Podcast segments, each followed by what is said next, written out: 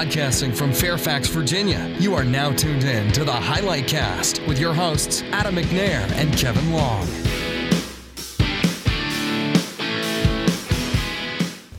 Hello, everybody. Uh, this is Adam McNair. I'm back with the Highlight Cast, joined by Kevin Long. Kevin, good to have you. Nice to be here. All right, so it's been a little while. We wanted to get back together and talk about some things that have been happening happening in the industry and with the company.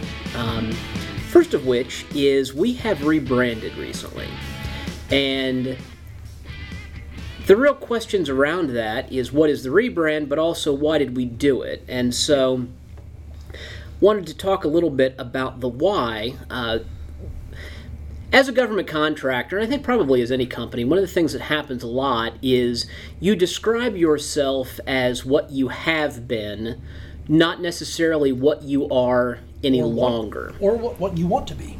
Right, and so I think that combination of kind of what I would call aspirational branding, of what are we trying to be and who are we now, very frequently when you're doing branding, you end up sending people back to go look at what projects have we done. And Yeah. I think maybe that's more of a government thing, uh, government contractor. Yeah, could be. Um, although, I mean, the past is really the best descriptor of. It's the easiest descriptor uh, of what you are, I think. But it's, uh, I guess it's when you look at, you know, they all, all the business school classes tell you, you know, vision and mission and things like that. And I think too often you end up not thinking about the forward looking what you want to do, right? I mean, uh, but we do spend way more time than probably other industries writing past performances. Yeah, Right. because one of the ways that we win business as a government contractor is there's an approach, but then there's also what is your past experience. So people Yep. want to know where have you done this before, and how much of it did you do, and how long did it go for, and, and what things can you translate from what you did before to, to current, and I think in the commercial space, from what I've seen, often it's just what can you do for me. Yep. Who can you provide and what can you do? Not, not uh, how many times have you done it before? At least not as much. Yeah, and so so the the why of rebranding was really we've been in business for over 10 years now. And so 10 years ago we were a much different company than we are today, and even a couple of years ago we were a much different company than we are today. And so the the process of rebranding, um, the reason for it was we want to describe ourselves as to what we offer today and what we want to offer to the government as opposed to just what we've done before. Yep. And so the process that we undertook, so we, we talked about doing it internally, but it is It's a lot of work. it- it's a lot of work and it's also eminently difficult to be objective about yourself. Yeah. And so we we hired a company to run the rebranding process for us and the process included really a 360 degree kind of analysis. So they surveyed our customers, they surveyed employees, they talked to the leadership of the company, Sure did. they also looked at what we put out publicly. What proposals do we write? What marketing materials do we have? What does our website say? And tried to coalesce from all of that some recommendations for rebranding. Uh, as we as they came to us and talked to us about that, some things that we knew about ourselves or believed about ourselves, I think, came forward, which were things like we do a pretty darn good job when we deliver a project. Yep. Uh, we do a lot to take care of employees and make sure that we have really spoken for employee interests in every opportunity where we've had to do that. But the interesting part was that seemed to be very differentiated in the market space, that a lot of companies don't do that, that our average quality or customer satisfaction score was higher than a lot of other companies, that our average spend for employees was a lot higher than the average spend for an employee to take care of things like benefits and sure. so forth. Um, so during that process, they came back to us with some things that I think we agreed were correct about ourselves, but we weren't actually sure we were that different from a lot of companies. Uh, now, Kevin, what was your exposure to the the rebranding process? Sure. Um, well, I was in a uh, a bunch of meetings where we talked about whether we were going to do it ourselves, and uh, I'm glad we didn't because that's that's not our core competency, right? It's a I, I, I believe in letting experts be experts, Right. uh, so I was there for that. And then uh, uh, I know we, you know, just like the government does, I, I was part of when we were looking at the different companies that were that were being interviewed for that. So I, I was part of the out briefs for that. And then once we'd picked the vendor that we were going to use, um, they asked me who they should talk to uh, of customers, of my staff, and then me. And I got, you know, uh, I had to do different surveys to talk about, you know, what was it? That if Highlight was a car, what would it be? Right. Uh, so it was really interesting that they how they approached uh, making you think about you know honestly other commodities and other other things that you'd buy um, that aren't related to an IT firm, right? But it's a so they, they had they had a creative method to be able to uh, make you think about the company in different ways. So yeah, so um, yeah, through the decision points, uh, uh, then you know I was a data point as well. It was it was an interesting experience. Yeah, and I appreciated that as well because I I think like like a lot of things when you're involved in something, it is eminently hard to really describe it, and especially for somebody like us, there are companies larger and smaller than us who are much more concentrated on one particular Very thing. specific. Yeah. And you know, we are doing technology work and mission work, which is automatically a dividing point. Yep. We are doing it in DC, Maryland, Virginia. We are also doing it in New Jersey, Georgia, Alabama, Ohio, Hawaii. St. Louis, Missouri, yeah, um, theoretically in Illinois. Actually, we have some in Illinois we do. We do. Um, we just started one in California. yeah. So you've got a lot of span there that even in the 300, 400, 500 person realm, you find a lot of companies that have all 500 of their employees in one place supporting Yep. maybe even one customer Oh, sometimes. absolutely. so there's a lot of, of, of different mission and demographic uh, data that crosses into that. So their process of going through the, the rebrand was interesting and it it came back with some different things that led up to both a tagline and a methodology that we have now uh, coined. Uh, the tagline, no way, no how. And so when I look at some of the projects that we've delivered successfully, because it's not the projects where somebody approaches you and says, We know exactly what we want and we know exactly how we want it done. Yep. Those aren't the ones that are super hard usually. No.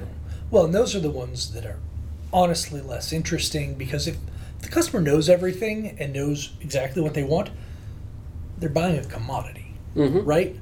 Um, and that's Highlight sells brains. We hire really smart people that are good at solving problems. So, I mean, honestly, there's a there's a ton of government contract work out there that really is just I want to button a seat that will do what I tell them to do. It's all over the place. But that's, you know, that's not who we hire. That's not what we do. That's not what our customers tend to need. Yeah, I mean, I go back, it's probably a year or so ago, and one of our civilian area customers came to us and said, We have never really tackled our data issue internally. But what we know is that for the last 50 years, we have been collecting data in paper format. And we know that we need to catalog, organize, and digitize, Digitize. that data. We're not really sure what we should do. Yep. And we came back to them with a solution that said this really should be two phases. You need to figure out what you want to do with this data and then we need to process all of it. And they said well that's fine but we don't have the budget to figure out what we want to do with it first. We have to process it and then we can get the data the money for the what we do with the data first. Yep. and so we figured out okay well if we were going to back into this how could we process this data to have it be the most flexible so that once they decide on their enterprise data strategy that we haven't painted ourselves in a corner essentially those are the kind of projects, and we, we completed that. We scanned all of it, and so sure did. You know the the tactical level problems.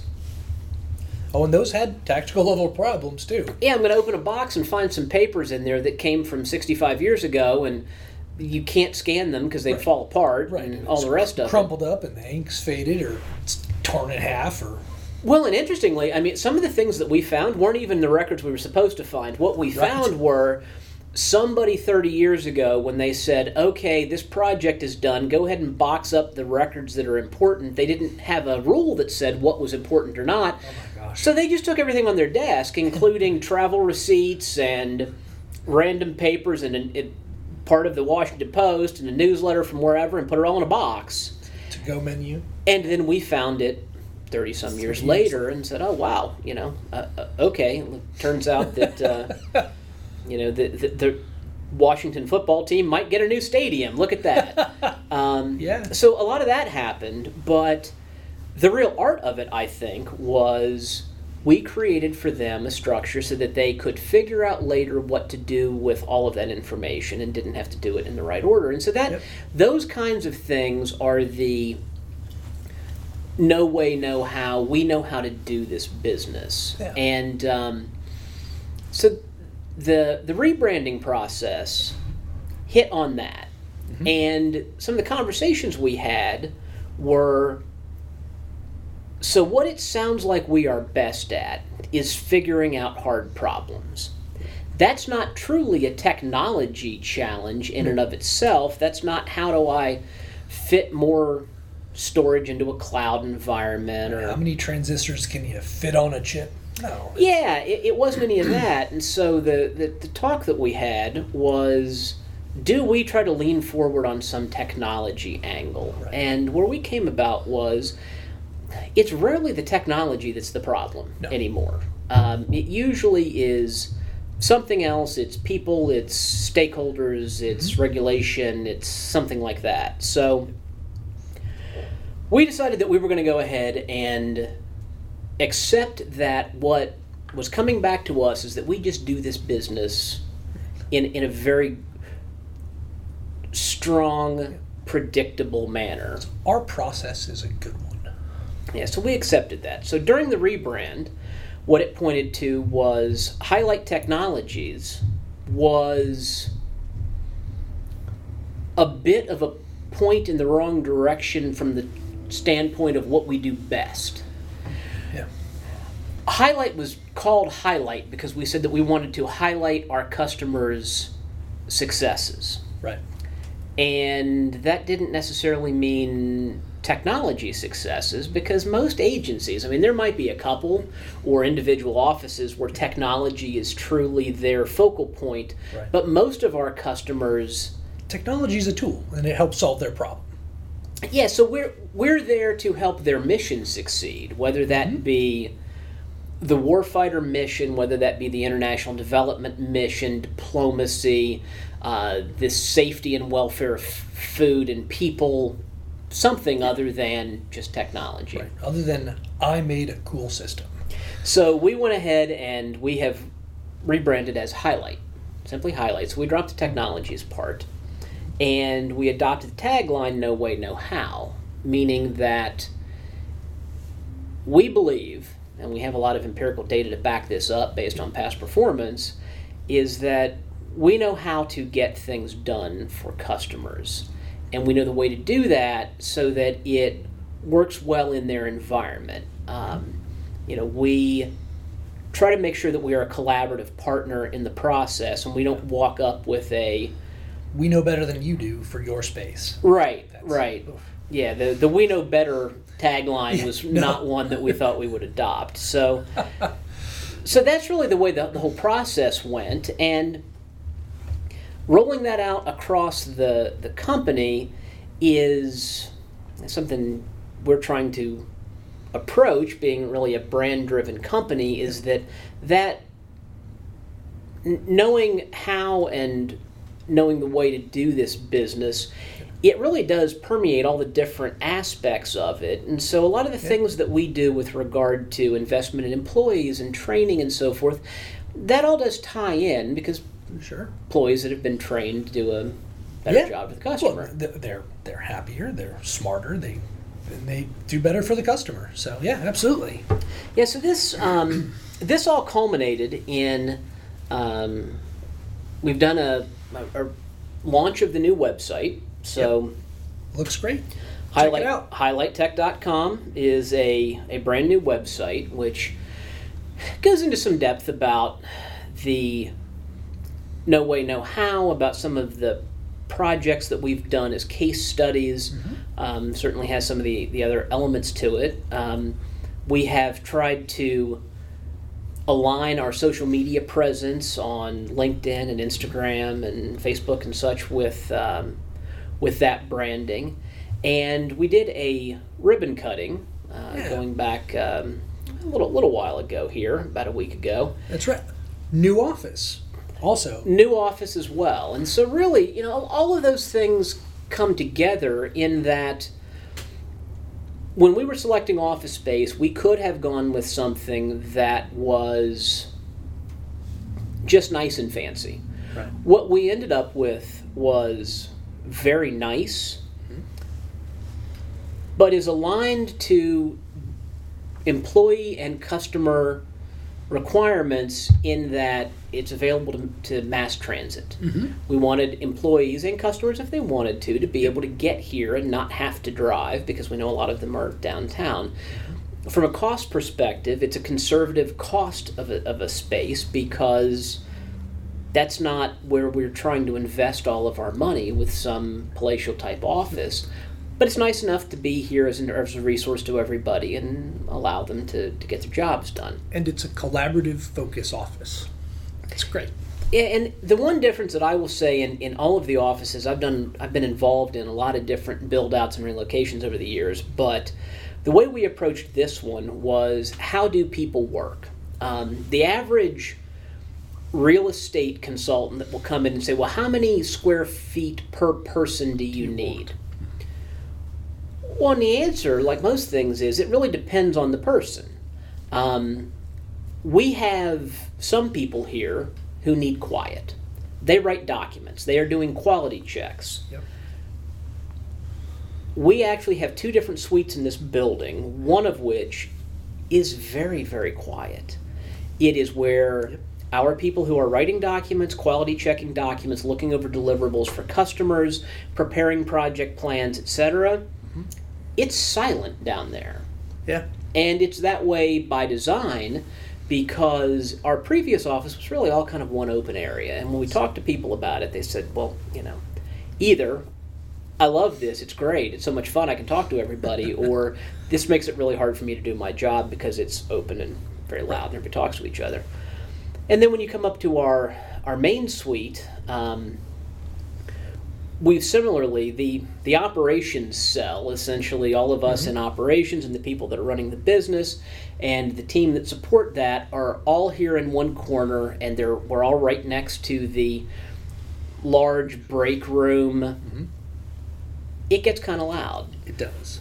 If you want to see the finance and contracts team, they're further down the hall and it's pretty quiet down there. We have a we have the office set up the way people work, so that the office itself is not negatively impacting their daily Yeah. you know, daily situation. So we did a ribbon cutting here, and interestingly, we have moved into the city of Fairfax. Even though we've always been a Fairfax company, Fairfax and city of Fairfax are very different areas. Two separate things. Yep. So we had the mayor, city council, uh, several people from the, the municipality out during our ribbon cutting. And uh, it was a nice ceremony. It was nice to see. I mean, it's always nice to see that the city's happy you're there. It's always nice to see that the employees are happy that you are in a community because they feel like they have more resources available to them, and it's a fun thing to see the name of the company go up on the side of the building. That's a Yeah. fun thing to do too. Um, but what were your thoughts from the the, the ribbon cutting and the overall Sure. kind of event? Well, it was great to see the mayor. He gave a really nice sort of history of, of the company, which I hadn't heard all of, uh, talking about all that uh, our, our location, the type of work that we've done, and honestly, the type of outreach that we do uh, with uh, some of the, the charities that we work with. And that was very nice. And honestly, I, I loved, uh, Rebecca gave a speech, um, and it was very funny hearing her talk about moving from her dining room where she took it over and put up whiteboards. And then when she hired Jim, he was like, I need to see people and I'm not coming to your house. you need an office. and and from there, you know, it just, you know, took off from that. And it was, uh, uh, it, it, it was a very nice uh, uh, uh, talk to that. And it was great because we paired it with uh, new hire orientation.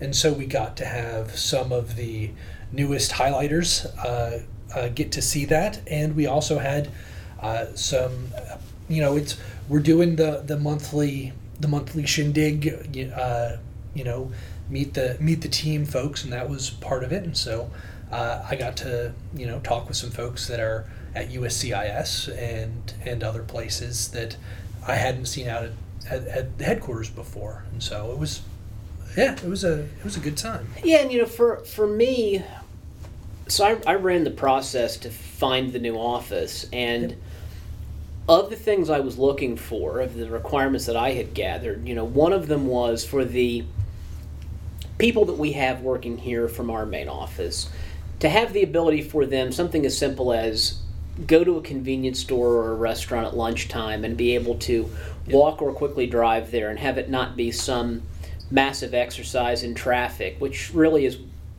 I mean, I, I tell the story because it's just it, it was impactful for me. I, I tried to go to 7-Eleven to get a soda one time at the old office, and after 20 minutes, I had to turn around in traffic because I just couldn't get there. And it was less than a mile. It's Yeah. just it's where we were, right there on the edge of Vienna. That those intersections were rough, and it was just not easy to get in and out of. Yeah, heaven help you if you need to take a left. Right, right. Can't turn left. Um, but also, one of the things that we were looking for with this office was a place that if somebody is on a project, if they are a mm-hmm. teleworker, that this was comfortable for them to come here. And so our our common area break area, break room, is set up not just for lunch for our internal office here, but when people come from whatever project site or a mm-hmm. teleworker, it is a cafe, coffee shop style setup so that they can they Yep. can set up shop they can sit there we put extra money into the wi-fi to make sure that that all works well and we've got the Really fancy coffee machine and snacks and all of that so that they can sit down and work like they want to until whatever they are here for is Yep. uh, you know that they're ready for because one of, one of the use cases we have is somebody's going to come out here for a meeting at one o'clock well if you're going to come here for a meeting at one o'clock and you're going to get done at 2.30 you're not driving back into dc so that you can then drive to lorton or national harbor or wherever else you, you kind of have this limbo time. Yep. So this gives them the ability to say, okay, well, I want to work from this office. I'm going to put in an hour or two from here and have it be comfortable. And all of the printers are Wi-Fi connected, so they can map the things correctly. Um, so there was a lot of, of thought that went into that. But the the ribbon cutting also, for me, was bringing together the new brand and mm-hmm. the true new feeling of what are you today and what are you going to be what do you want to be as opposed to where have you been. And certainly this facility is very much a who are we today and who are we going to be tomorrow. as opposed to you know who we we have been Yeah. um, one of the other things that we tied in with all of this is the best practice framework that we use to deliver services to the Yep. government. and delivering services is increasing in complexity depending on the services you're trying to deliver. Um, but there are a lot of best practices that people end up talking about. Um, that Kevin, you've been around ISOs and CMMIs for ever, ever probably. Yeah. Um, when did you start getting exposed to those from a federal standpoint? Oh gosh, um, when I was working at Alpha Insight CACI at State Department, we helped the uh, the contract there get ISO twenty thousand. That was uh, that was, gosh, they were the first in the federal government at that point in time. So, yeah, it was uh, it was interesting. But yeah, now you see everybody with that. But that was that's the first first thing that I actually had to be involved. Yeah, so when I when I first got started in this business, I, I had, had heard of it a little bit, but I was a my company was a protege to Anteon for a little while, which has been bought 19 different times right. since then. But one of the things that they talked about was, well, you might want to get an ISO or CMMI certification, and there was no how do I do that or right. what does that mean or anything. It just was this kind of there was goodness there, but one couldn't understand why. Right. And so when I also when I started at, at Alpha Insight, and uh, Devin Dufer, who manages our, our quality and those kinds of certifications now,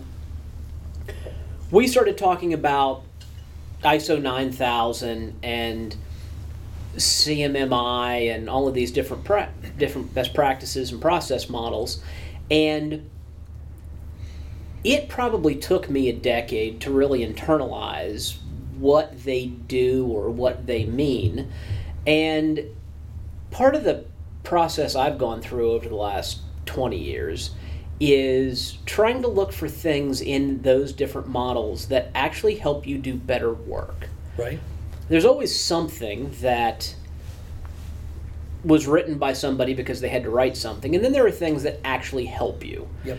Um, it's like those old tags on mattresses that says "Don't tear these off," but if you tear them off, nothing happens. Right. And then there's like the break in case of fire, and when you break that, something happens. So there's right. there's some things where there's no actual cause and effect, and some that there are. So yeah what we've built here at Highlight is a service delivery model based on those best practices, yep. and it is certified in all of those mm-hmm. just because number one if you want to be credible it, it's good to have somebody come in and objectively look yep. but it's also a very very good way to get better if you want to look at I wrote all these things. Do they actually work? Have somebody come in and test them objectively. So, what we have branded as Highway, so it's the way we do business, is a collection uniquely of six different certifications. So, the unique part, I'll I guess I'll address last. I don't know if that's bearing the lead or not, but the most common ones that you see all the time. So ISO 9000, that's a general approach to quality. So we have a process that says we're going to pay attention to make sure that we are doing a good job. Now, the practical application of that, you do program reviews of all of your projects sure every do. month. Yep. So yeah, uh, 9000 says you've written down what you're going to do and you do what you've written down. And for us, part of what we do for checking that quality with program reviews is um, I have a template of things that we have decided is important to know every month that I, I, I, should follow up on. You know, how is staffing? How is funding? How is quality? Are you doing your deliverables? Um, do you have uh, are all your staff meeting your LaborCat quals? All, all of when is your recompete? Right? All of the different things that, that you talk with with your PM that is important to important for the PM to know and important for me to make sure that I follow up on, you know, what what risks do you have? And you know, it's it's a real simple thing, you know, red, yellow, green. I mean, what do we need to talk about more, right?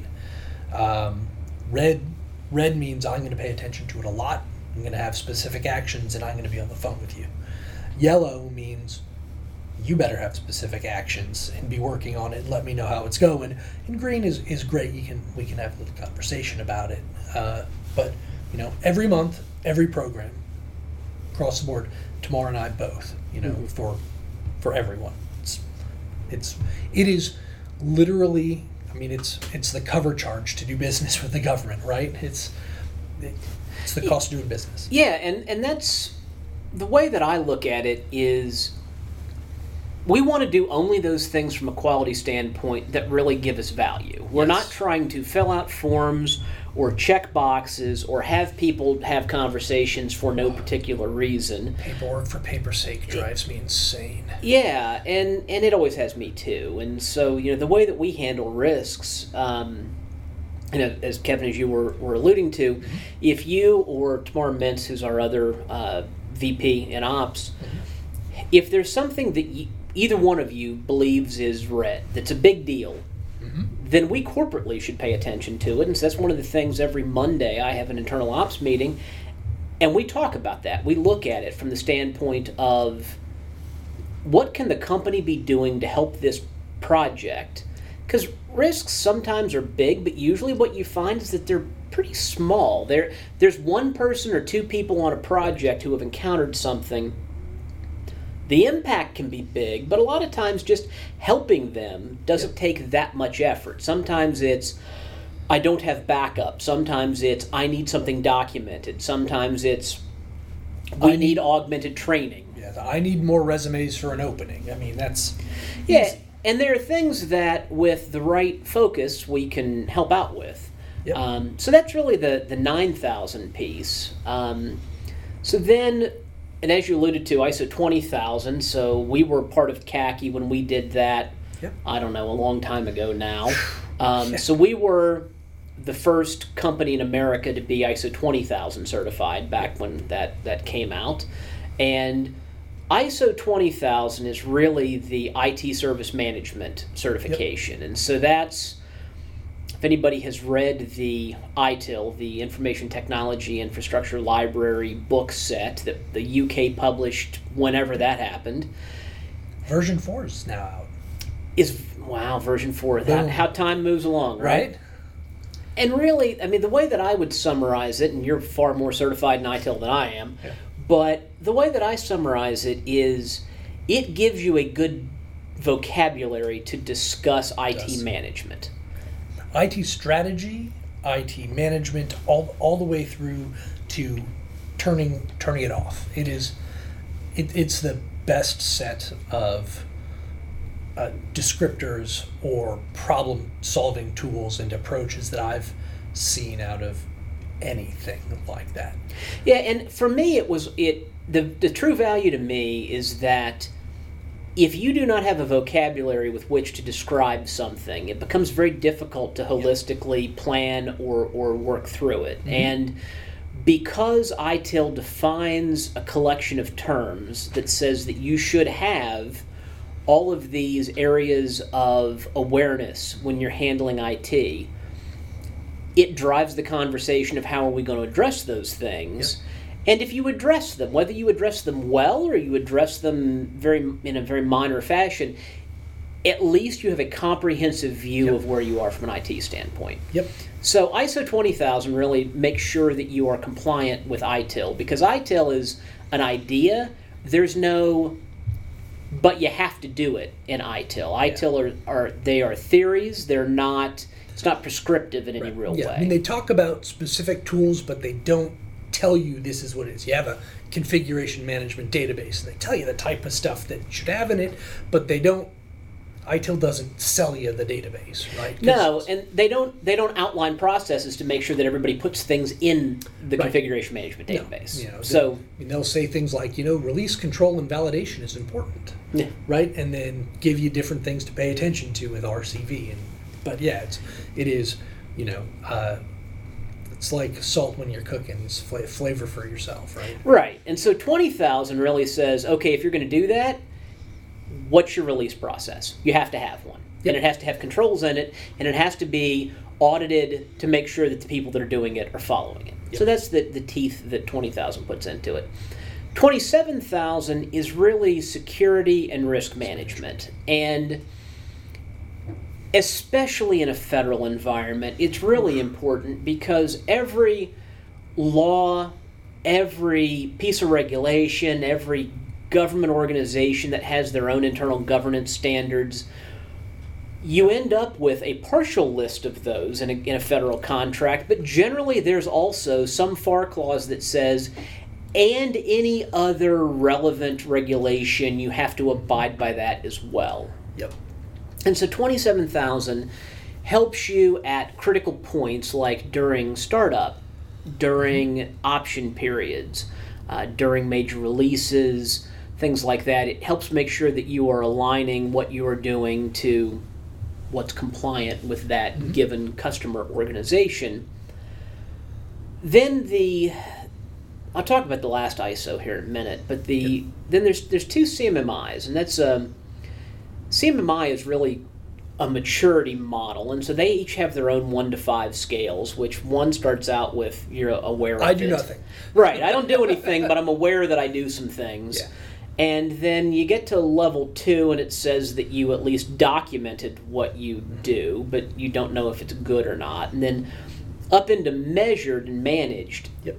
Three. So you get to level three, and it says we're actually managing what we're doing. yep. Now you get up into the four and five level, and that starts to say that every decision that you're making is tied directly to decision metrics around what you did before and what you're doing now, and so and there you're optimizing it and charging the government more than they want to pay.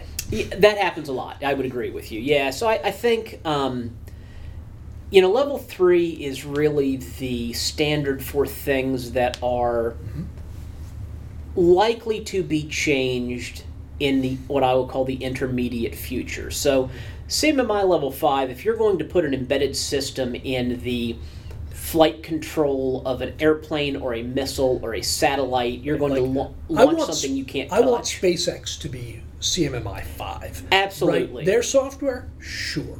Putting a person in space, totally. And similarly, if you're going to build a microwave or a piece of medical gear Right. and you're not going to touch it again.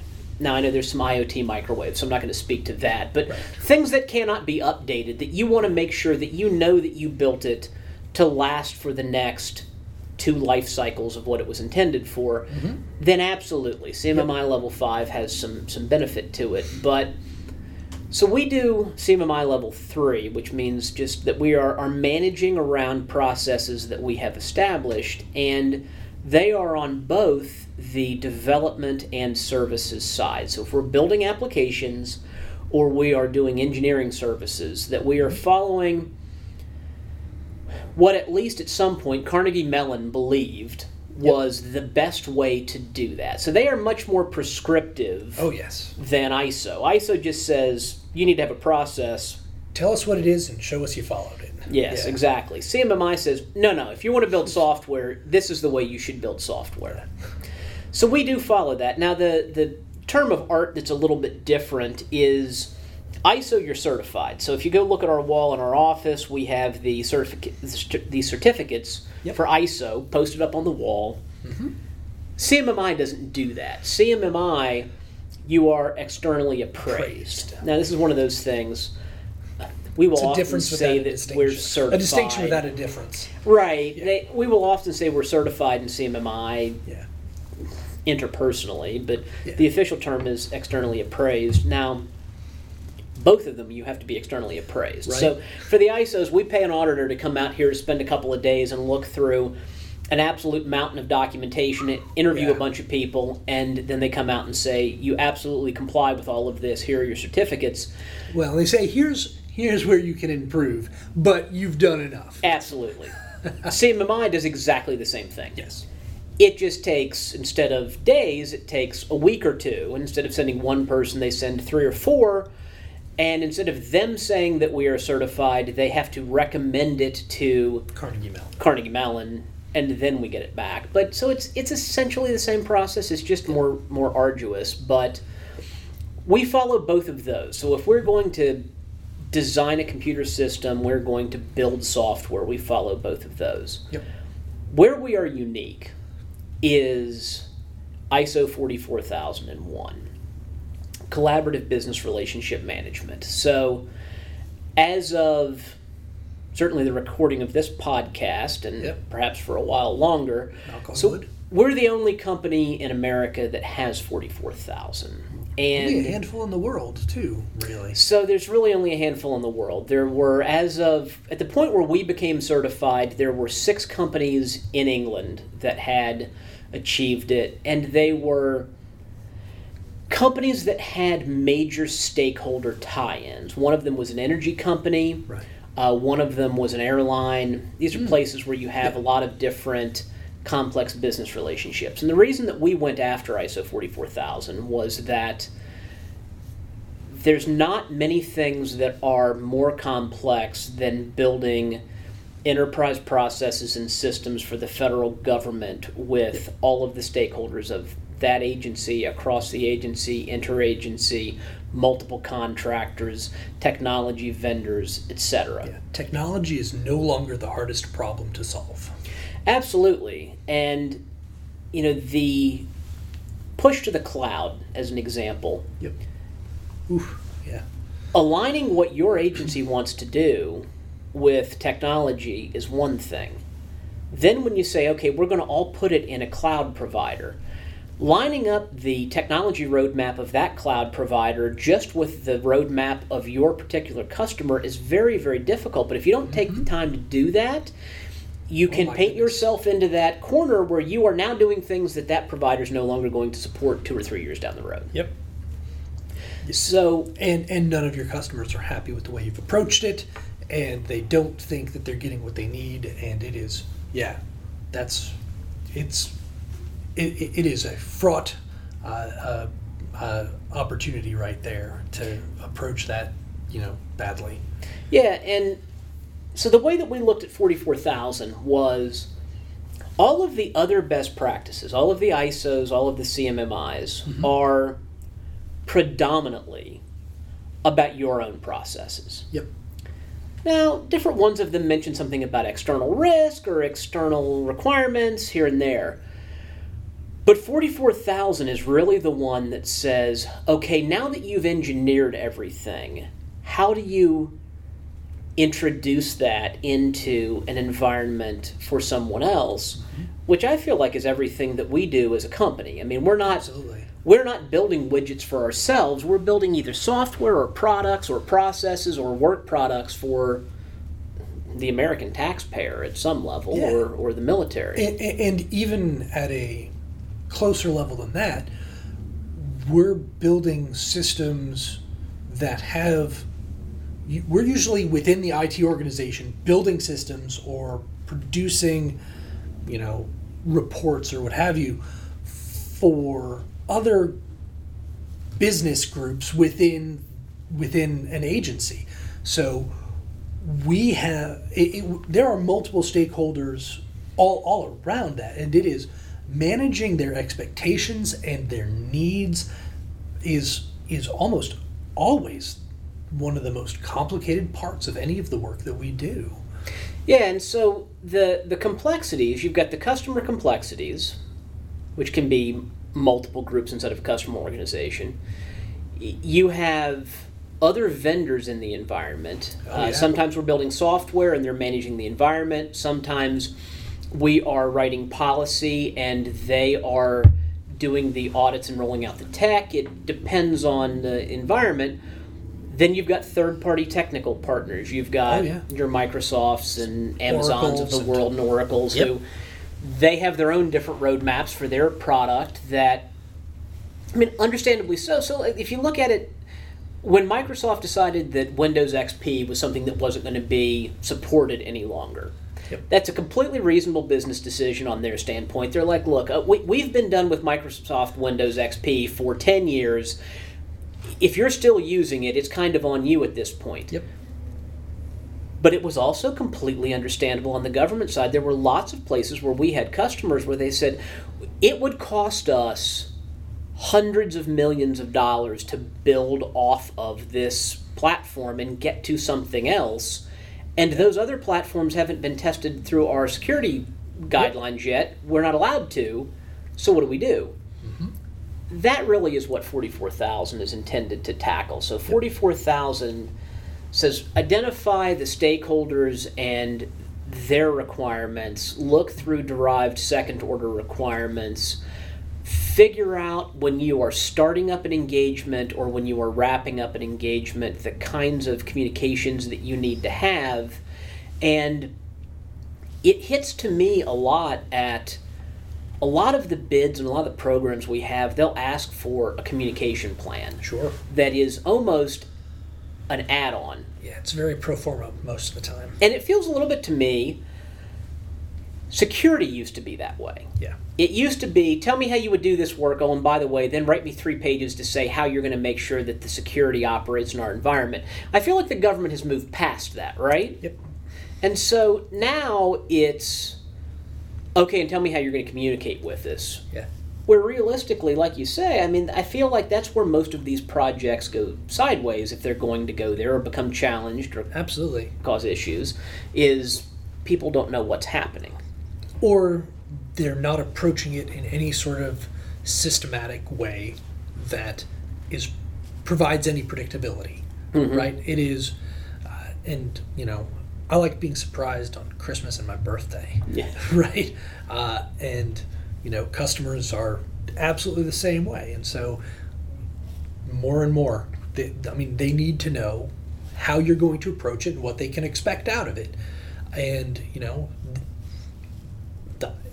there's not an IT organization out there that that doesn't know that dealing with their customers is one of the most challenging things they do. I mean, geeks don't like dealing with a lot of hard political interpersonal stuff, blatant general, generalization, but it is that that is a, a hard part of, of what we do and having a process around how we can do that smartly and repeatedly amazing And some of those hard questions, you know, when we're talking about the fact that technology usually isn't the hard part, coming up in, so, in some organizations, coming up with who should be allowed to approve this, sure oh which is just a workflow. I mean, that when you talk from a, Oh. a pure tech standpoint, you're just looking for an answer. I don't care who it is. right Gi- Give gi- me a name. give me a title give me a role whatever i mean anyone named bob that's fine i can code that but nope And Oh then my that gosh. turns into this massive dialogue. And so those are the kinds of things that ISO 44000 to identify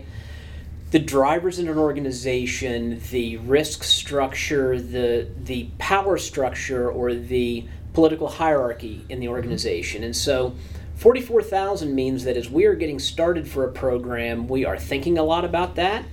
And then it defines the process by which we continue to pay attention to that. And that's both externally with all of those other stakeholders, but also internally. Things like did we have somebody that was supporting this project as a special project add-on who now that special project ended and they're going to roll off?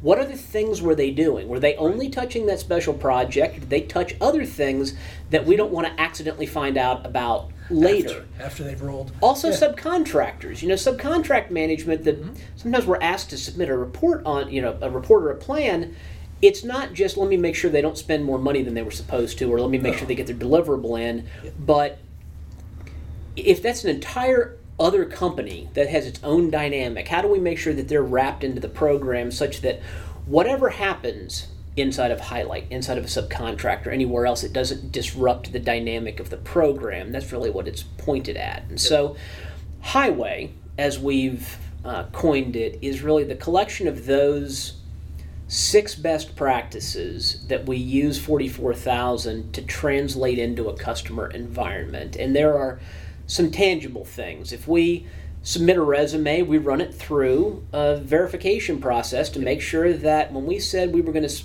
submit person X for this project, we verify that they meet the labor category requirements yep we make sure that if we're going to offboard somebody that we turned the access off that when we were supposed to so that we don't have security risks we make sure on a monthly and weekly basis that if there were resources laptop workspace anything else that somebody was supposed to have that they have it before they're supposed to have it, so that we're not impacting a, a client. Yep. But that really is the overall framework that we're using to deliver business and the the rebrand was really just around giving some things a name and then I think noticing that there's some difference there Mhm. that it's not we're not coming up with a new way to do agile development Yep. it's we're coming up with a new way to do it to watch what's important to a customer while we do it And it's also important for us here and folks around the company to be able to help describe what we do and how we approach it with that. And so, uh, before this rebrand, I mean, a lot of the discussion that we've been having is, you know, what's our elevator pitch, right? And so, part of this really lets us sort of define, you know, highlight knows the way, highlight knows how we do it the highway, right? It, and being able to wrap that around, uh, you know, a customer value story is be, being able to describe that is important. Yeah, and the other thing that I like about it, frankly, is I've been involved in branding exercises before where there was the your side of it, and then the employee side of it, and then the customer side of it. You know, and the, the company side of it was, look, we're not very good at this or that, so we're going to accentuate this. And then you had put a spin on that for the customer and a spin on that for the employee. The, the way we've done this, truly, is internally consistent and honest. It's here's what we do really well. We do mm-hmm. projects for the government very, very well. And we are not a research and development shop. If if you feel like you have a problem with continuous integration and you want somebody to build you a better continu- continuous integration COTS package, we're not going to do that No.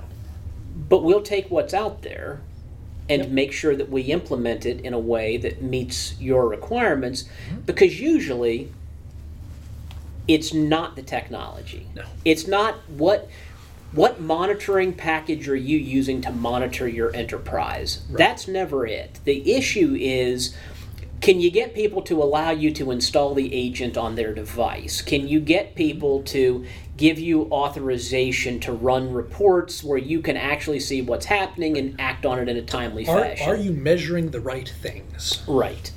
And so that truly is, I think, where, where our value comes out. Mm-hmm. And um, it's been a fun process, and Yeah. it is also been a lot of work, some for us and some for people we, we Sure. paid to help us. Oh, So yeah. I think we're, we're glad that that's over, and we're glad the sign's hung on the outside of the building, and we're glad great. that the ribbon is cut.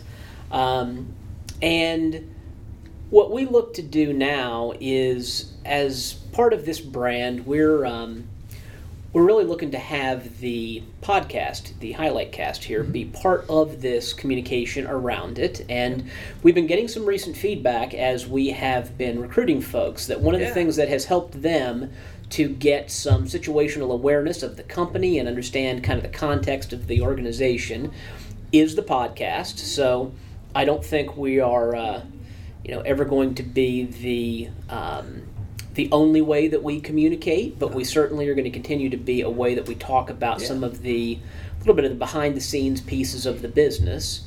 And uh, so we'll look to get one of these out about every month, I think, as the uh, as the workload and travel and everything else uh, allows. And um, Kevin, any other thoughts you had on kind of the uh, the way that we're moving forward with the the business? Uh, honestly, I think you, I think you nailed it pretty well. I, I will just say it was shocking to hear that someone that was looking to work here actually said that they listened to the highlight cast. I know, right? Right? That was, was- interesting. It, it gratifying, and you know, the, he listened to more than one too, so that was amazing. Yeah, that was fun. Uh, up to now, I just thought uh, it was just that my kids liked it and that use it. They use it to go to sleep in the car. But, right? I mean, uh, I know I'm a download, but Yeah, right. So, so that's that's the couple of us. But, uh, but so we will continue this, and uh, you know, feel free to go ahead and send in any uh, any questions that you have. Uh, I think highlightcast at highlighttech.com works, and Oh, great. um, feel free to pass on uh, questions or comments. And uh, thank you very much. See you next time.